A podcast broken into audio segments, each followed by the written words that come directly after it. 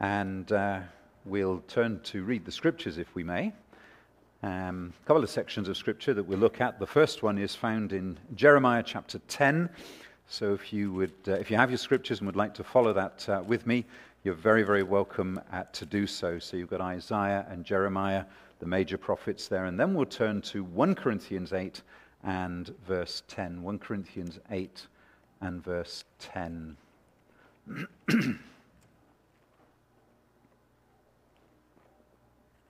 Oops.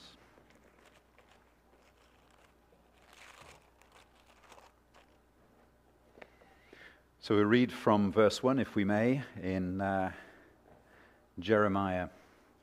Now, uh, those of you who were here a couple of weeks ago, you know that we began to look at uh, this section of Jeremiah. Uh, we're going to have a little bit of an overview just to uh, refresh our memories as to where we had come from I don't know about, about you, but sometimes these major prophets are, are the books of the Bible that we tend to skip over because uh, sometimes they can be rather confusing. It's not always easy to actually understand what is being spoken of. But I pray that this evening, as we look at this verse particularly, and that as we begin to understand uh, what is uh, the, the, the context of Jeremiah chapter 10, that will enable us to hear and to see God speaking to us clearly um, as, uh, as we look at this. So we come to chapter 10, verse 1, and we read here the word which the Lord speaks to you, O house of Israel. Thus says the Lord Do not learn the way of the Gentiles. Do not be dismayed at the signs of heaven, for the Gentiles are dismayed by them. For the customs of the people are futile, for one cuts trees from the forest, the work of the hands of the workman with the axe they decorate it with silver and gold. They fasten it with nails and hammers so that it will not topple. They are upright like a palm tree, and they cannot speak. They must be carried because they cannot go by themselves.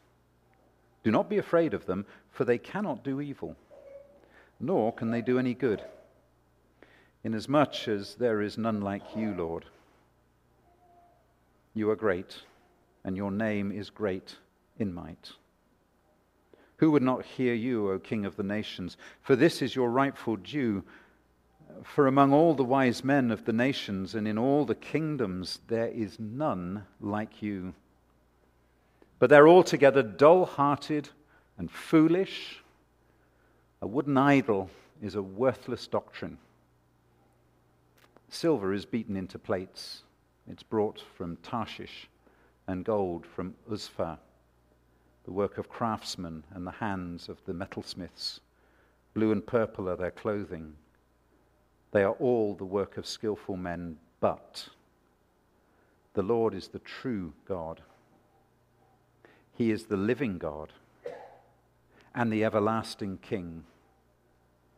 At his wrath, the earth will tremble and the nations will not be able to endure his indignation.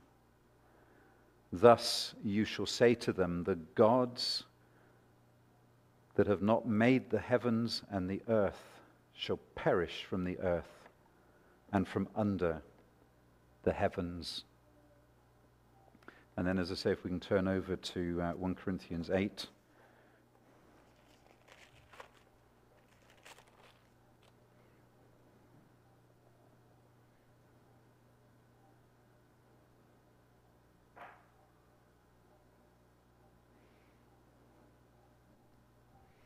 Okay, I have a feeling that I've got the wrong.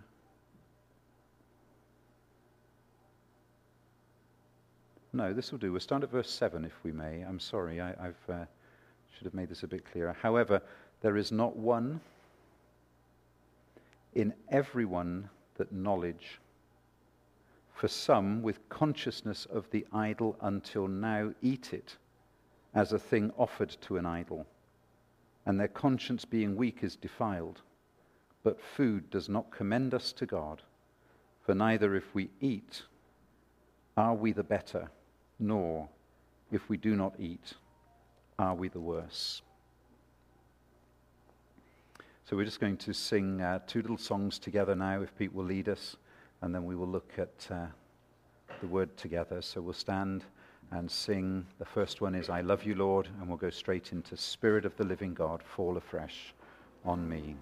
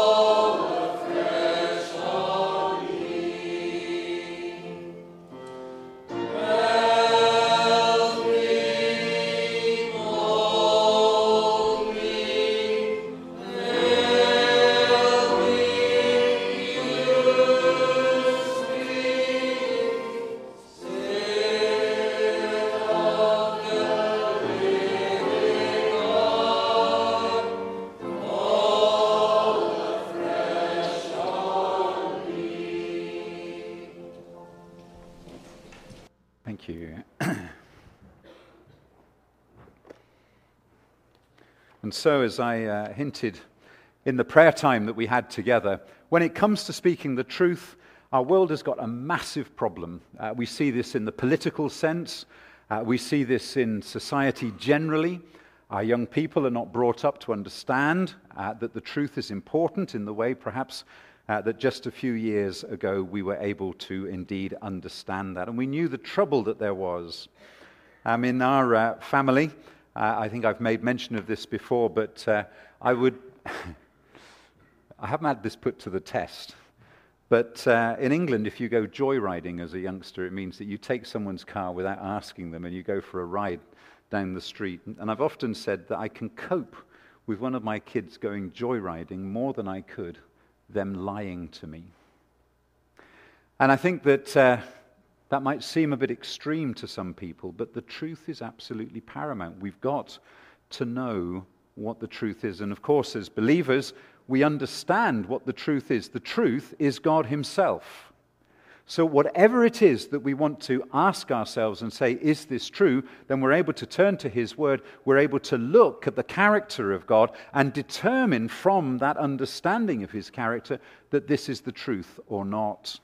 And very clearly, we begin to see uh, everything falling into place. But we do live in a world now where uh, postmodernism declares that whatever you choose to be the truth, uh, for you it's true. Now, it might not be for your neighbor, it may not be for the other kids in the class or the university lecture hall or wherever it is, but that doesn't matter as long as you are happy that you have understood what your version of the truth is. Now, can you imagine if we were to take that forward into the rest of the world? You know, everything would begin to fall apart. And in fact, it is falling apart because we see that no longer does society have that standard that once upon a time it used to have. And of course, when it comes to the legal system, there is now a problem because what is the truth? You know, is it okay for this person to have this attitude, to be able to do this sort of thing, and, uh, and so on? And we need to look at that. So a few weeks ago, you'll remember that we began to look at Jeremiah chapter 10. The key theme of Jeremiah's prophecy, if you have not had time to read it, and I'm sure there are many of us here who have not read it from cover to cover, uh, during the course of last year, we were able to, and the year before, we read through the Bible in a year in, in, uh, in our home, and we've been able to, uh, to read Jeremiah. And yes, it is fair to say there are some sections that are pretty heavy going. But the theme of Jeremiah, of Jeremiah's prophecy, is simply this repent. Repent and return to the Lord, or he will bring judgment. That's the theme that we have. Now, again, immediately you're thinking to yourself, well, that doesn't sound like the sort of book in the Bible that I want to read. Well, it absolutely is the book of the Bible that you want to read, the whole of the scriptures, in fact. And it's the same theme that we see running right the way through the scriptures. And Jeremiah is simply doing what uh, he has been instructed by the Holy Spirit to have to do. Now, it is fair to say that Jeremiah uh, uh, was. Uh, if you read the end of Jeremiah's prophecy, you realize that the prophets are in trouble.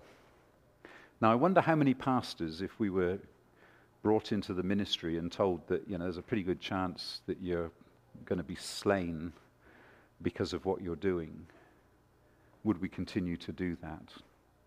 Well, the truth is, there are pastors who face situations like that. Places in the Middle East, for example, where it is absolutely illegal to proselytize, to be able to preach the gospel and to see people change their faith, perhaps from Islam, uh, to come to know and to love the Lord Jesus Christ. And that causes massive problems. So we recognize that Jeremiah is very real. There is a very real sense in which the prophecy itself enables us to see the world in which we're living is not actually that dissimilar. Perhaps the key verse of Jeremiah is chapter 3, verse 22, and it uses the word, and I made mention of this before, the word backsliding. Now you're thinking to yourself, done a bit of that recently. You know, my faith is not as real as I know it should be. My determination to walk with God is not all that it should be. And so backsliding is a word that, again, Jeremiah uses, and and it's one that we can relate to because we see it, we feel it, we recognize it in our lives. And maybe there's somebody that you've been praying for because they've run into trouble. Life is tough for them. And you know what the problem is it's that they have grown apart from God. They've, in a sense, allowed this to happen. The world's pull has been so strong on them that they have decided, perhaps subconsciously, to take that road, that course, that path, that journey which of course has meant that there is separation from God. And this morning, if you were able to be here, we looked at that word obey. It's a word, again, that we're not very keen on. It's a word that uh, children don't really like when it comes to obeying parents. And it's a word that we don't really like either. Uh, very often. But we discover that as we immerse ourselves in the love of God, then obeying God becomes something which is in fact a joy, and we recognize that God wants the very, very best for us. So we discover that uh, the verse, uh, chapter 3, verse 22, return you backsliding children, and I will heal your backsliding. So again, immediately as we come to look at Jeremiah chapter 10, we discover that there is great hope, there's great joy, there's great encouragement for us, and it doesn't matter what position you've left 2023 in, you can sort this out as God gives you the power and the ability to do so. And as you have that desire to recognize that sin is sin, I don't know, I was talking to someone earlier. Oh, yeah, it was about television sets. Somebody's got the idea that the bigger the TV, the more sinful you are. Have you ever heard such rubbish in all your life? The idea that a computer is different to a television set. Well, I have to say to you that having a TV set is not more sinful than having a laptop. And so we recognize that the idea that we have of sin can be very, very strange. And right in chapter 1, Jeremiah talks about other gods and idols. Verse 16, chapter 2, verse uh, 5, uh, chapter 2, verses 27 and 28. And then he talks about repenting here in chapter 3, verses 12 and 13. And then as you work through Jeremiah's prophecy, you come to chapter 10. And last time we made the point that Jeremiah chapter 10, regardless of what you may have been told, is nothing to do with Christmas trees. Okay, just get that clearly fixed in our minds. At least nothing directly to do with Christmas trees. But there are those who talk about going into the forest, nipping into the forest, cutting a tree down, putting some gold things on and silver things on, and sticking it in the corner of the room as being a warning here in God's word? Well, that would be a very immature way of looking at this particular section of Scripture. No, Jeremiah chapter 10 is talking about false gods. And it's also, because we've read that verse 10, it's talking about knowing the true and living God. It's knowing the everlasting King. And so, beginning now to see the contrast between idols and the living God. And of course, God, through the Holy Spirit, would have this verse placed right in the middle of this section talking about idolatry. And idolatry is a terrible thing. The very first commandment says, I am the Lord your God. You shall have no other gods but me. So that's the first commandment. That's the important commandment. All of them are important, but that one is there for a reason because it's where it begins. You see, our Christian lives will end up in abject failure if we get the first commandment wrong. Because if we suddenly allow other gods to come into our lives, what does that do? Well, it takes our attention away from God Himself, who said, I am the truth. From the Lord Jesus Christ, who said, I am the truth, the way, and the life. The, uh, the, the imperative is that we understand the priority that we have and that God wants for us. But why is idolatry so detested by God? Well, I believe the answer to that question is really rather simple. We've touched on it already. It's because anything that takes our attention away from God is wrong. And yet we so often allow these things to come into our lives and to blind us from seeing God in His goodness, in His graciousness, and seeing all that He has done for us through His Son, the Lord Jesus Christ. We rely on our own strength when there is an idol involved.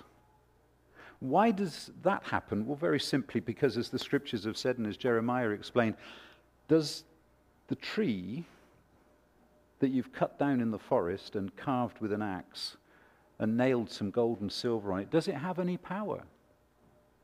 Can it do anything for you? Well, the scriptures tell us very clearly that it can't speak, it can't hear you, it can't walk. You have to put it out. You've got to nail it to the floor. In your strength, does it exist? And does it only exist? It cannot talk, it cannot walk, it can do nothing except keep us away from our relationship with God, the relationship that we're supposed to have with the true and living God. Now, before Abraham trusted the true and living God, he'd been a worshipper of idols. The scriptures tell us that in Joshua 24 and verse 2. He came from an area of uh, the Middle East known as Sumeria. And the Sumerians are a, a race which, uh, or a culture, a society that we actually know a lot about. Why do we know a lot about them? Very simply, they were good at writing things down, cuneiform and all these other scripts that they had. Have you ever wondered why we have. Uh, Okay, I've got to be careful here. Some of you are European in background. Right, if you come from Britain or from Canada or from America, why do we count in 12s? Well, the 12 system started with the Sumerians. So they started by counting one, two, three. So each of the little sections on your finger made three, four, five, six, seven, eight, nine, 10, 11, 12 when you put your thumb up. And then, of course, you had 60 at the end. And there are 60 minutes in an hour and so on. So they were a very clever nation, but they have one massive problem, and that is that they didn't have any concern for the true and living God. They worshiped the moon. They sacrificed children, and they did it by burying them alive. And that's the background that Abraham came from. During their years in Egypt, the Jews were exposed to gross idolatry of that land, and some of it stayed in their hearts. They took it with them. And when we go out into the world and when we get too close to the world and when we get too close to the fire, what happens? You get burnt. Some of the world rubs off on you. And we discover that we've got to be very careful about how we live our lives, the places we go, the things we do. because it will affect us. It always does. And you know what? It's not as hard to say no as some of us think. For our young people, it's not as hard to say, I don't want to be in a situation like that where the language is as it is, where the alcohol is as it is, where the sex is as it is. You can say no. And God gives us the strength to be able to do this. But do we believe that He can do that?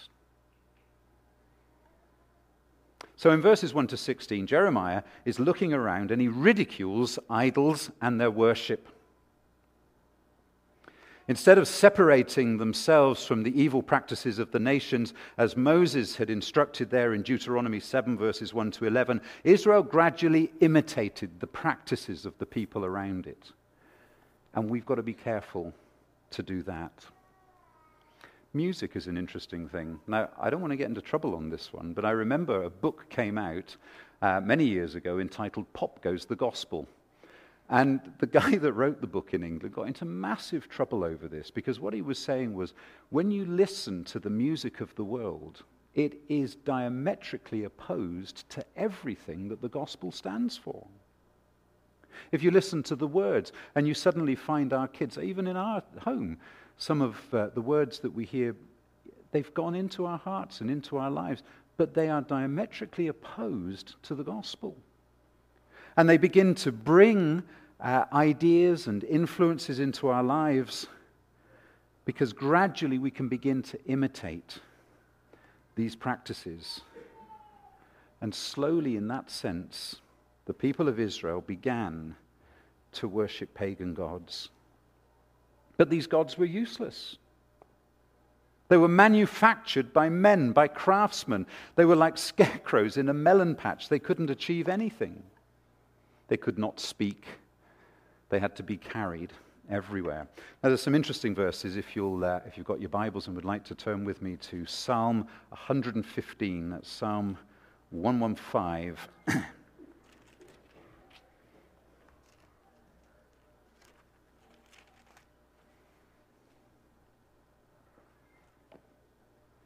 We'll read from verse 3, if we may, through to verse 8. Now, verse 8 is a fascinating verse because, again, it gives us a warning. It warns us that we can become like them. So, as we read these, just bear that in mind when we get to verse 8. But our God is in heaven, and he does whatever he pleases. Their idols are silver and gold, the work of men's hands. They have mouths, but they do not speak. They have eyes, but they do not see. They have ears, but they do not hear. They have noses, but they do not smell. They have hands, but they do not handle. Feet they have, but they do not walk. Nor do they mutter through their throat. And then verse 8 those who make them are like them.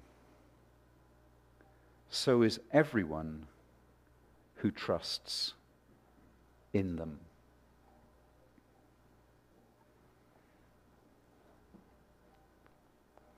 You see, when we begin to allow idolatry into our lives, and we're going to talk about what idolatry is in just a moment. But as we begin to do that, we see the comparisons in the scriptures that we have before us. Because the idol has a mouth, but it cannot speak, and we discover that we cannot speak the words of grace to God. They have eyes, but they cannot see, and we discover that we cannot see the things of God because we've become blinded by the idols that we have allowed to come into our lives. They have ears, but they cannot hear. And as God is speaking to us, even as we are reading His word this evening, maybe you hear nothing. Noses they have, but they do not smell. And we struggle with the sweet fragrance of the gospel.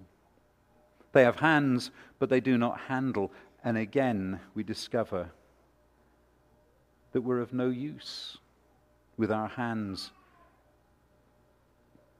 Feet they have, but they do not walk, because those who make them are like them.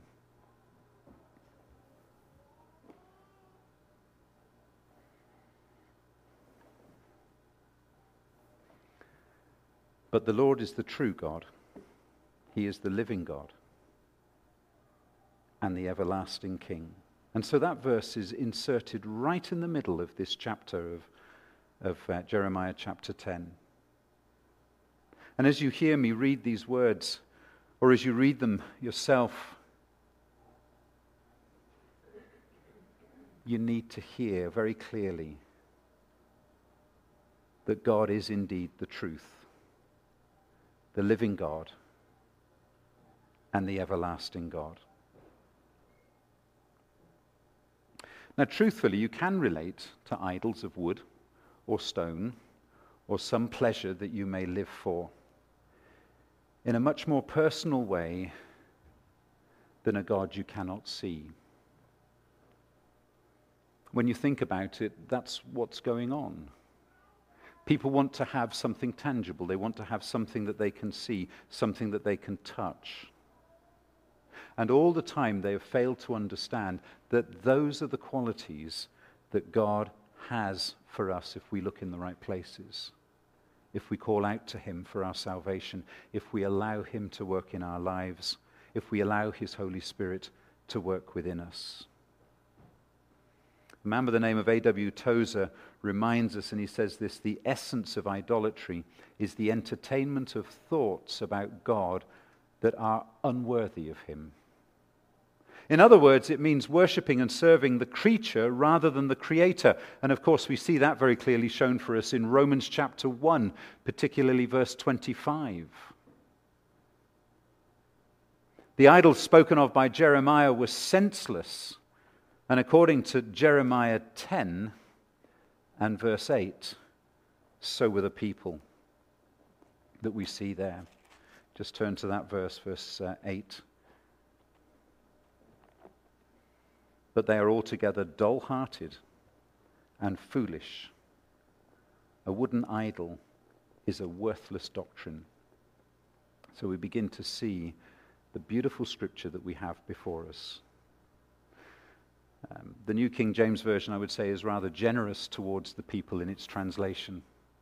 Listen to the New Living Translation on the very same verse. It says, People who worship idols are stupid and foolish. That's it. And of course, we know that what we serve in our lives is what we worship. And what we worship is what we become like. Our contemporary idols are the same. Contemporary idols may not be uh, perhaps ugly like some of the carved images we have seen, perhaps on TV or in magazines or newspapers perhaps some of the pagan idols that we see from around the world even today. But they capture just as much affection and do just as much damage. You see, whatever we serve, whatever we are enslaved to, other than the true and living God spoken of in verse 10, becomes an idol. And that idol is determined to take our attention away from God, from the true and living God.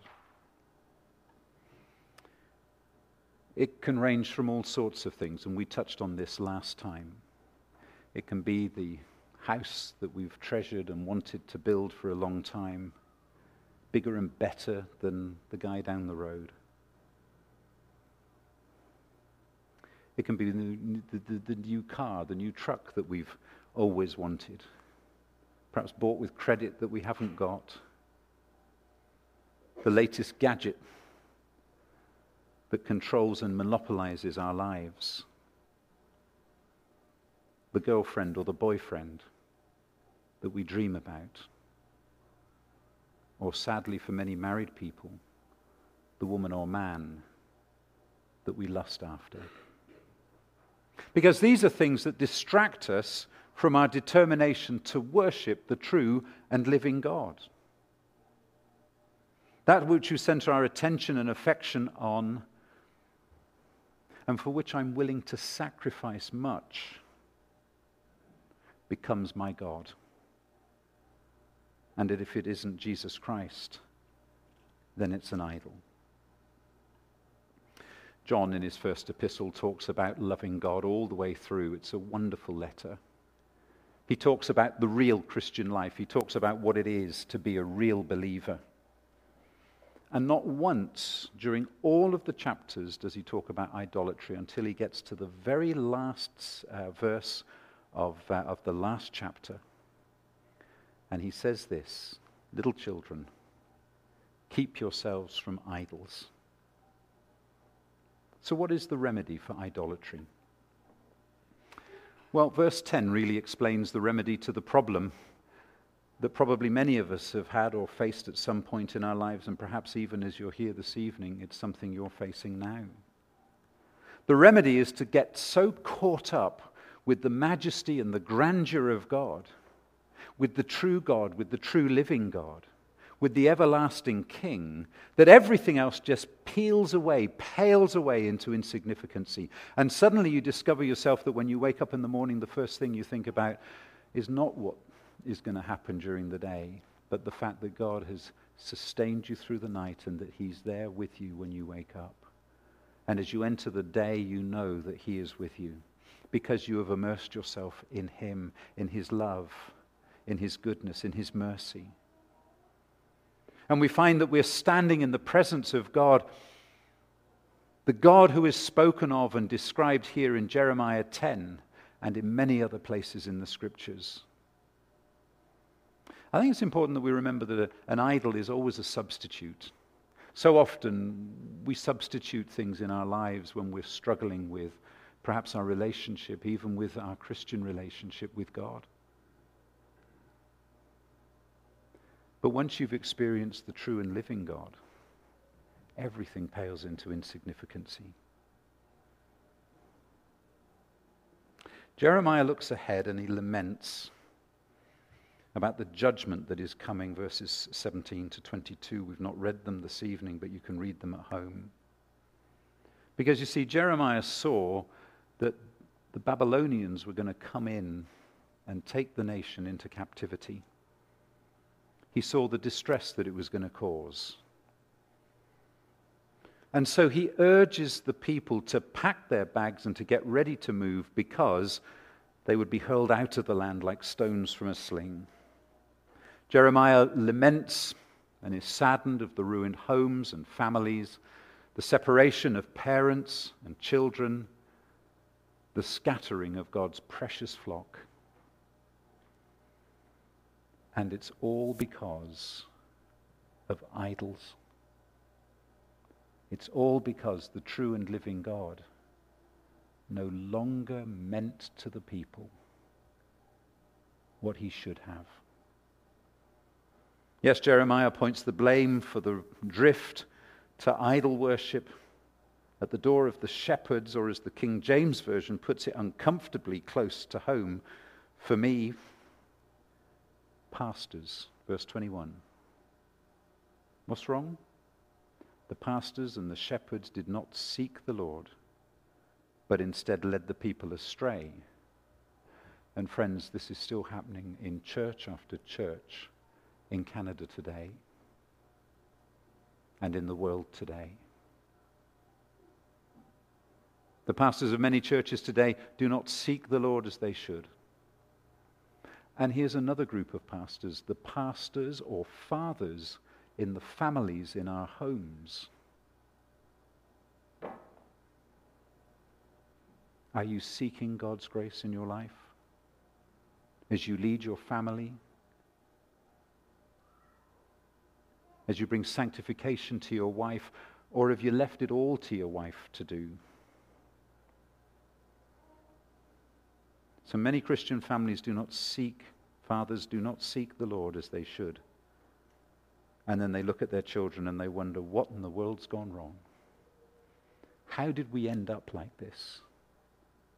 And if you'd read Jeremiah, you'd have known So, in our fellowship, we must stand,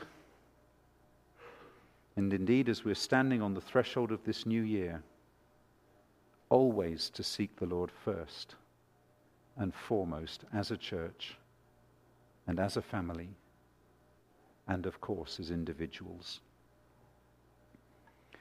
So remember verse 10. But the Lord is the true God. He is the true living God. And He is the everlasting King. That's the truth. And that's the truth that all of us want in our lives and in our hearts and in our families and in our churches today. We don't put anything else before that relationship.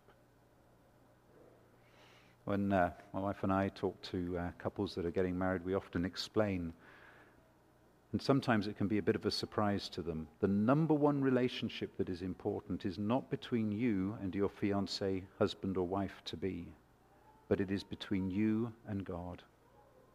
And if that relationship is strong, then you will discover by default that your relationship with your husband or your wife will be strong because it's inevitable. That's just how it works.